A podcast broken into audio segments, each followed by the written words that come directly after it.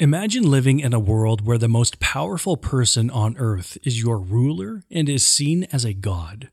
A world where you are expected to honor and praise this divine emperor who holds your fate in his hands.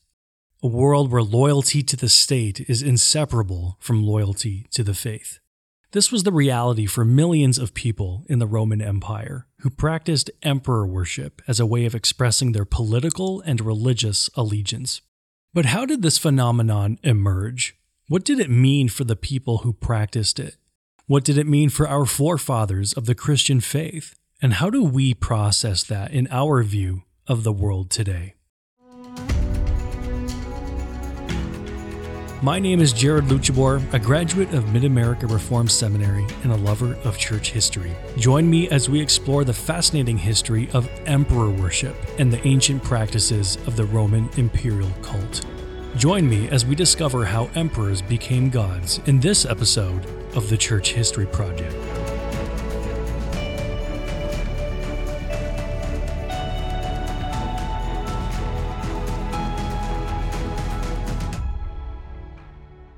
It was a time of glory and power when Rome ruled the world with an iron fist. But it was also a time of fear and awe when Rome bowed to one man alone, the emperor. He was more than a man. In their eyes, he was a god among men, and his will was law. The Hellenistic impact on the Roman Empire's worship of the emperor was profound and lasting. It was a legacy of the conquests of Alexander the Great, who had spread Greek culture and religion across the East and West. His successors, the kings of Syria, Egypt, and Macedon, claimed divine status and demanded reverence from their subjects. They modeled themselves on Oriental kingship traditions, where the ruler was seen as the embodiment of a god or a son of a god. The Romans, who had been encroaching on the Greek world since the 3rd century BC, adopted some aspects of this Hellenistic ideology of divine kingship.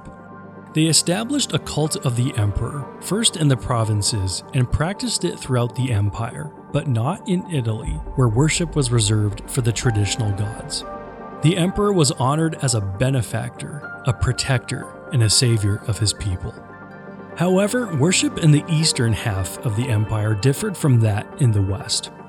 In the eastern provinces, where the influence of Greece and Asia had mingled for centuries, creating a rich and diverse civilization, the emperor was seen as something more than a mere mortal. In their eyes, he was a living god, a manifestation of the divine on earth, a source of grace and salvation for his subjects. His image was worshipped in temples and shrines, his name was invoked in prayers and hymns and his power was feared and adored. He did not need to wait for death to ascend to heaven. In the eyes of the East, he already dwelled among the gods while ruling over men.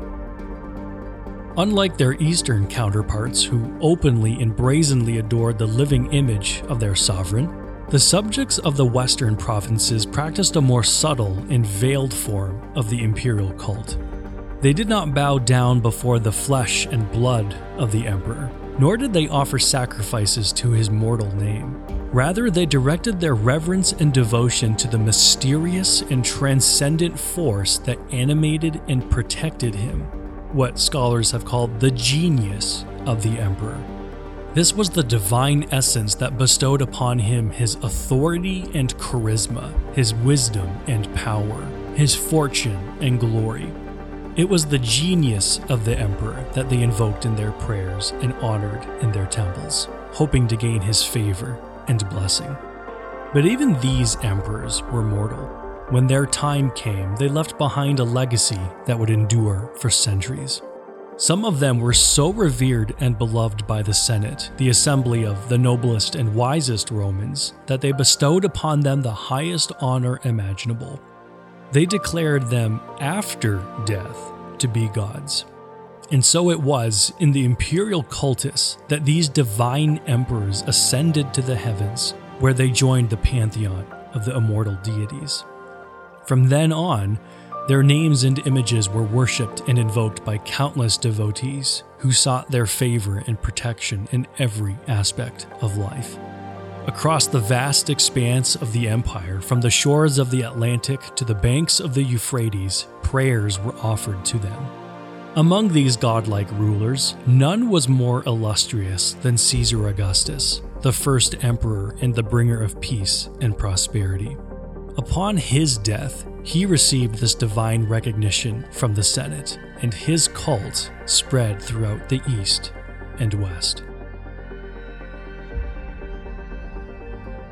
As Christians, we are followers of Jesus Christ, the Son of God, who died for our sins, rose from the dead, and ascended into heaven, where he sits at the right hand of the Father. We worship him as our Lord and Savior, and we obey his commands to love God and our neighbor. We do not worship any other god or idols, nor do we honor any human being as divine. We're called to reject the kind of emperor worship imposed by the Roman authorities in ages past, for it is a violation of God's law and a distortion of His gospel. We do not fear the threats or the punishments of the so called empires of our day, for we know that God is with us and He is faithful to His people. We do not seek to rebel or to overthrow the government, for we respect the authorities that God has established and we pray for their salvation. But we cannot compromise our allegiance to Christ, nor can we deny his name before anyone. We are ready to suffer and to die for him, for that is his will.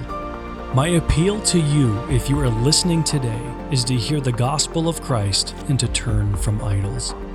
Do not be deceived by the lies and the propaganda of the empire of darkness, which seeks to grant a divine status to pagan leaders, and that they alone can bring peace.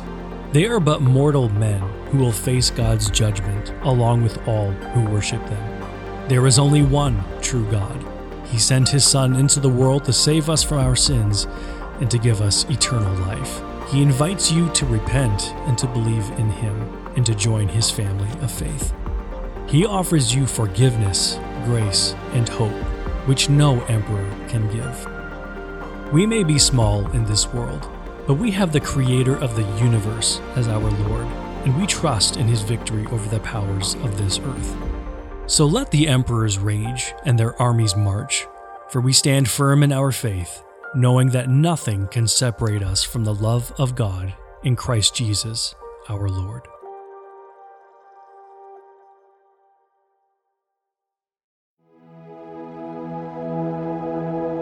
Besides the pantheon of gods and the worship of the emperor, we have the mystery cults. Tune in next time to learn more. If you have any questions or comments, I'd love to hear from you. Feel free to reach out through social media platforms or through email, which you can find in the show notes. Don't forget to subscribe to the podcast on your favorite podcast app so you never miss an episode. And if you enjoyed today's discussion, consider leaving a review. I'm Jared Lucibor. This has been an episode of the Church History Project.